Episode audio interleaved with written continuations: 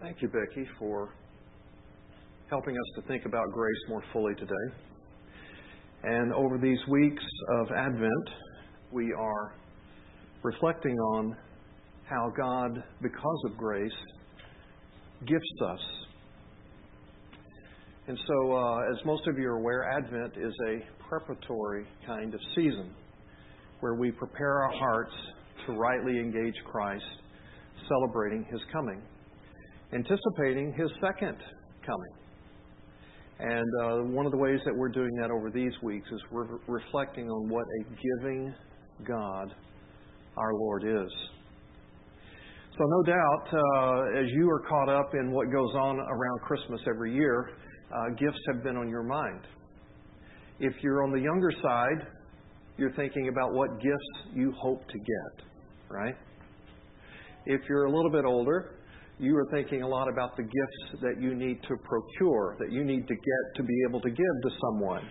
And perhaps you're working off a list, perhaps you're working off of a budget, perhaps you are a brave soul and you got out on Black Friday, perhaps you're already through and we don't want to know who you are, perhaps you haven't even begun, and I feel your pain, brother.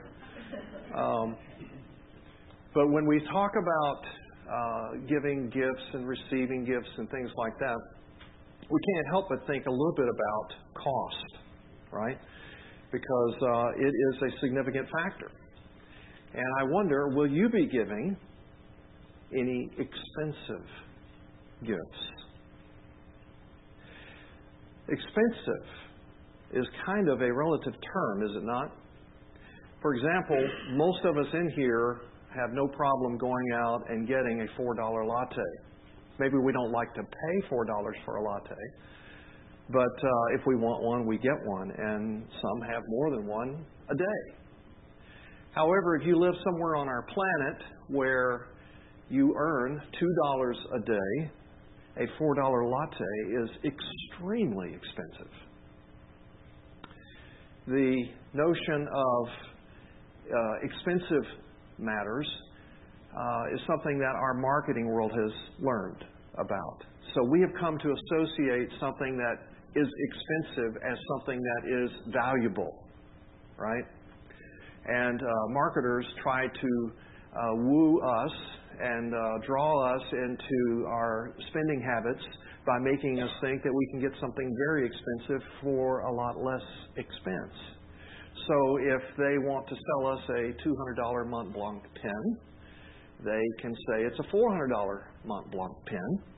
And you not only feel like you have gotten something of great value to buy a Montblanc pen, but you feel very shrewd because you got it for $200 instead of $400. And there's all kinds of psychological games that are going on now because of the value you think that you've been able to get, the shrewdness that you've been able to express, and then the status that you have as you carry that around in your pocket. You bring it out to sign your documents and things, and people are like, ooh, wow, you know, I don't know what to do with all that. When we talk about God giving grace gifts, they are expensive gifts. And that's not a relative term compared to something else. It just is.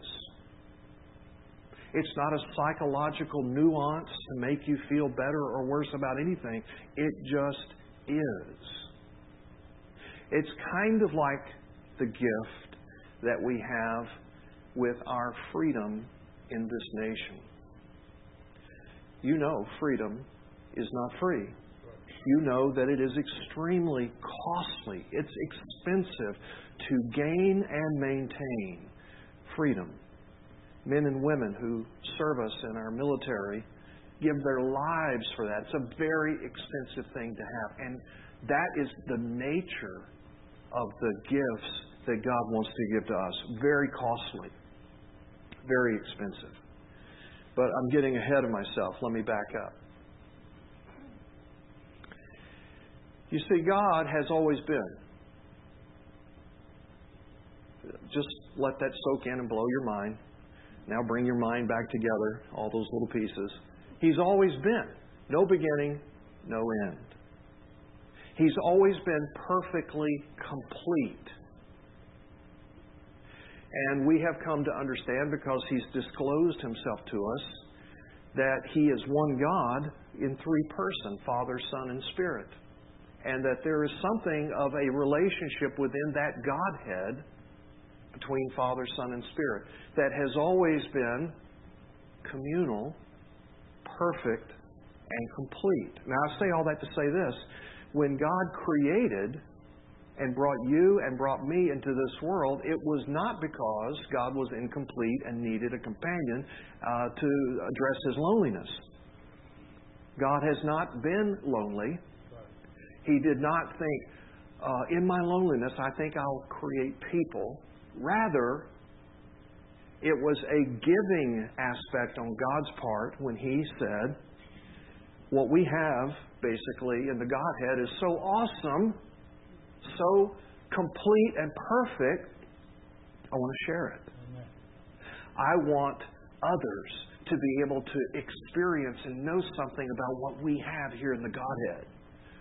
And so He creates an entire universe that can sustain the life of the apex of His creation, a human being. And because God knows all things, He knows in order to have a legitimate relationship with this being must have free will, with which he or she can choose to know God, to love God, to have a relationship with God. And of course, the risk with free will is that a different choice might be made. And so God, knowing these things, creates a universe that can be a suitable habitat for a human. He creates man, male and female, He creates them, and invites them into relationship with Himself.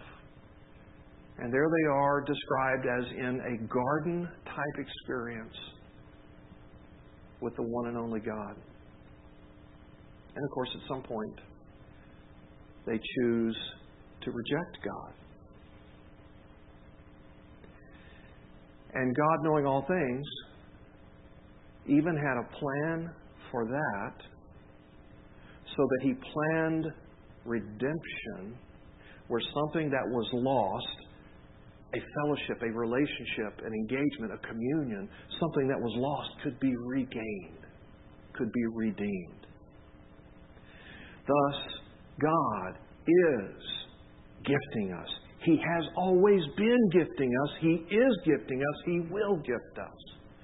And Christmas, rightly experienced, acknowledges that God is the giver of all good gifts, and Christmas, rightly experienced, engages my heart and engages your heart in ways that we make sure that we are receiving well His gifts. So we're going to kind of do a little shift today in all of the cultural current of what's going on about gifts right now, because this isn't about, what gifts do I need to get so I can check it off my list, and when am I going to be able to ship it, and when am I going to be able to have this gathering and hand it off and all this.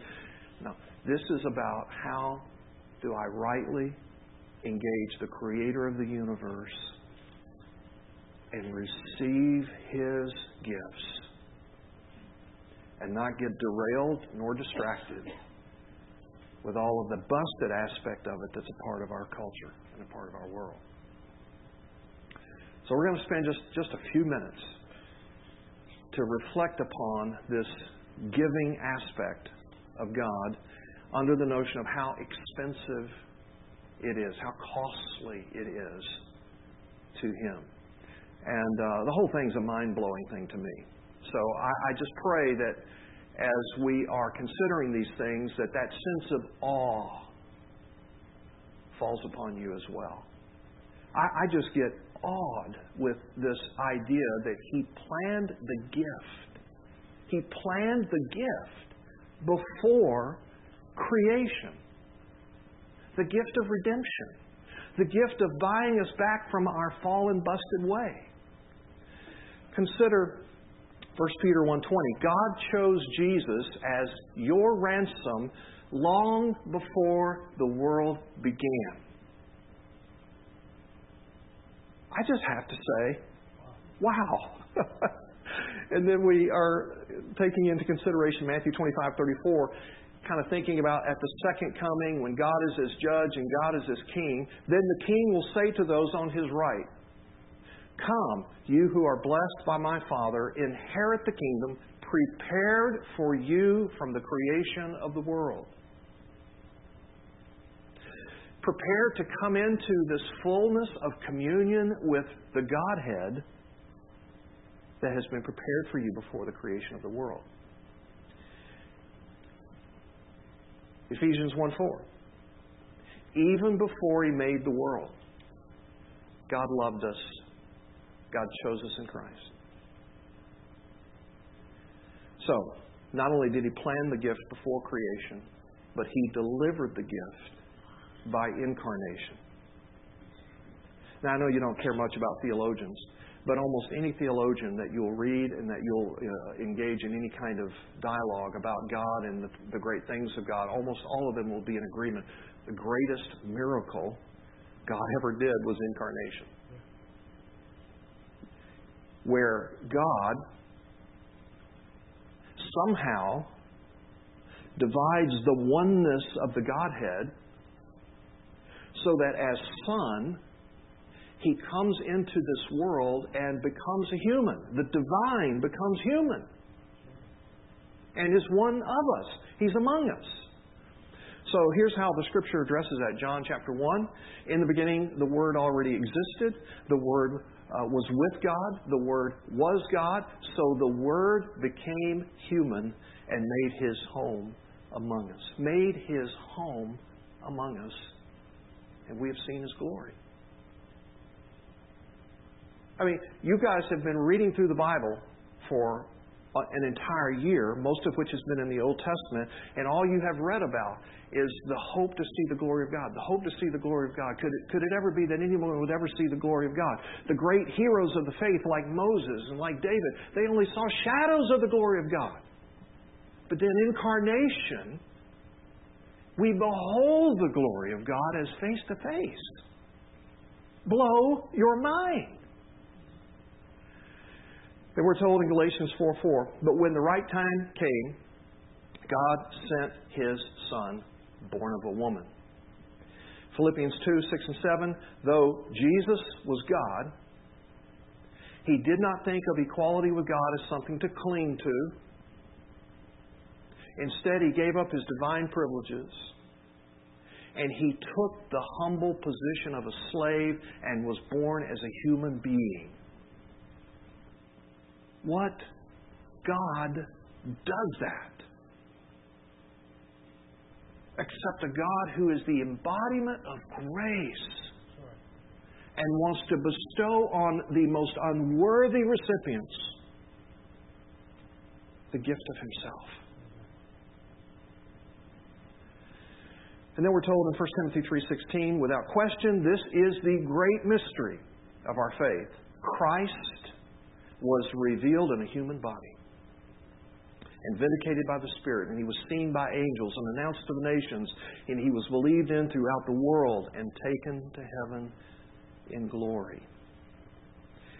Planned before creation, delivered by incarnation, and then paid for with crucifixion.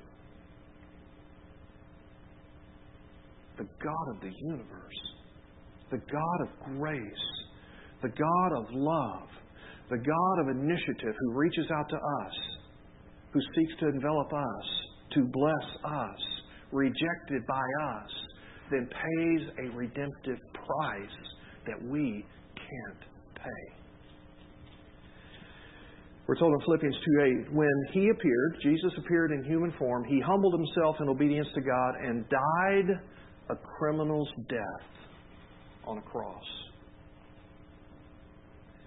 We're told in Romans chapter 3:25, for God presented Jesus as the sacrifice for sin.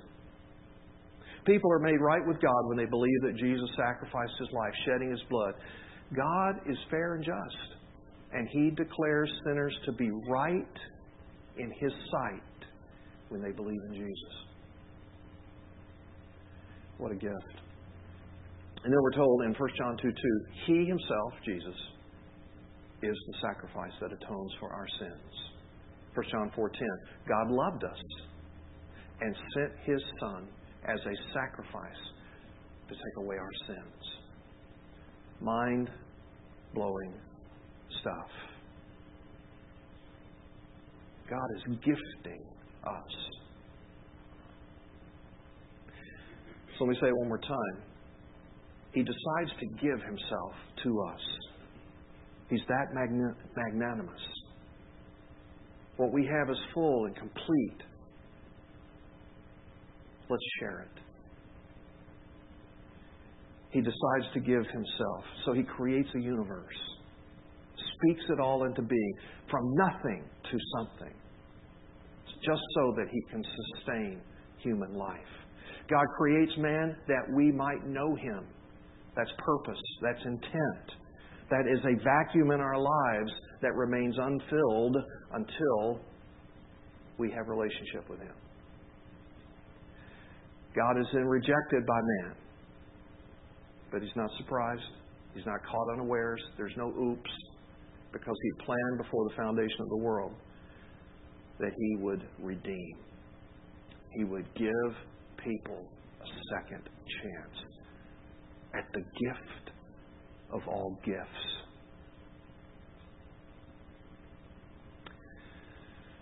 The story is told about a wealthy man who had a son whom he loved very much. And his son began to share his father's love for art. They traveled the world. They procured some of the finest art pieces anywhere in the world. Museums everywhere constantly called upon this man to see if they could have some of his pieces in their museums. In the passing of time, the son felt a duty to respond to his country's need in a time of war. And so he enlisted, he went to the battle lines, and within a few months, he was killed. This, of course, crushed the father. The greatest treasure in his life was his son, and now his son had been lost to him. And on Christmas Day, there was a knock on his door.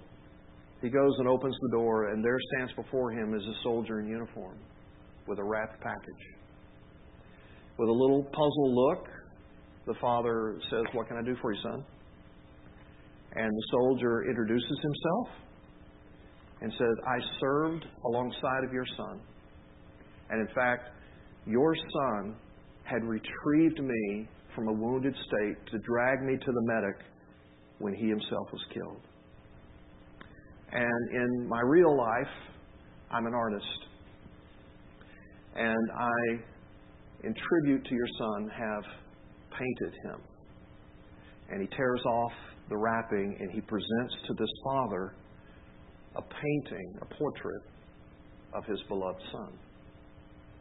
Now the father is an art specialist. So he knows he's not looking at the world's greatest masterpiece. This is not the product of a genius, but this is the product of talent. And this young soldier has beautifully captured the essence and the nuance of his son. It's a very fine painting. And he's so moved, he begins to weep right then and there. He thanks the boy and promises he'll prominently display this portrait of his son. As weeks go on, he finds out that, in fact, his son had not only retrieved that one soldier who was the artist, but he had retrieved many and brought them to safety, brought them to the medics for their medical care. Before he lost his own life. And just understanding that giving nature of his son's heart, that sacrificial nature of his son's heart, it caused him to treasure the portrait of his son all the more. It was not only prominently displayed in his home amongst all of his other artistic treasures, but it was his favorite. It was the prize of his heart. Again, in the passing of time, the man finally grew old and died, and his estate became up for auction and sale. There were art critics and museum people that came from all over the world to this auction with the hopes of being able to snag some of the great treasures this guy had accumulated through all the years. It was worth millions and millions and millions of dollars. The auction was held on Christmas Day, the day in which this father had lost his son and then later had received this portrait of his son. And the auction began with the selling of the portrait of his son. So the auctioneer brings out the portrait of the son and says, what did my bid? Well, I bid 100. We started at 100, and he starts at it, and no one's responding. And it goes on for a little while. And finally, somebody calls out from the back and says, let's get to the good stuff. What are we doing? Why do we have to keep auctioning off this initial piece? And the auctioneer just simply replied, this piece has to be sold before anything else goes. Who will take the son? And this guy who had been a neighbor of the father said, well, I knew the boy, and he means a lot to me, and I think it's a great portrait. I'd like to have it. I'll bid $10. Would you take $10? And he goes, sold. Then with another rap of the gavel, he says, and that concludes our auction today. Well, everybody in the place is shocked. They cannot believe. What do you mean? We're here for the stuff, the good stuff. What are you talking about? And he opens up a letter, and the auctioneer reads, from the will of the Father, whoever takes the Son gets it all. And all of his art treasure went to the one person who cared enough about the Son to take the Son.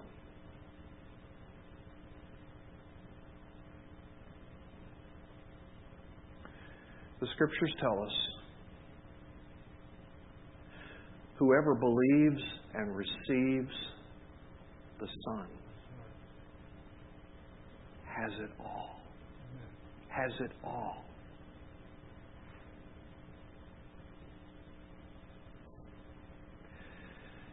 This Christmas, will you get the gift that you must have, that you were born to have, that God dreamed you up to have? Will you take the Son? Will you receive all that the Father wants to bestow upon you in this day, in this life, for all eternity? You say, how do I get there? Let me just mention two things. One, repent. Repent of rejecting God, rejecting His gift. You go, well, I don't know that I've ever really rejected Him. If it's not the treasure of your life, if something else is of greater import to you than the Son, then you have rejected the Son. Until He becomes the centerpiece of your life, prominently displayed amongst all your other treasures, but prominence, preeminence, then you need to repent and fall in love with the Christ so that you adore Him and all your affection is toward Him first and foremost. Will you repent and will you receive by faith? Let me pray for you.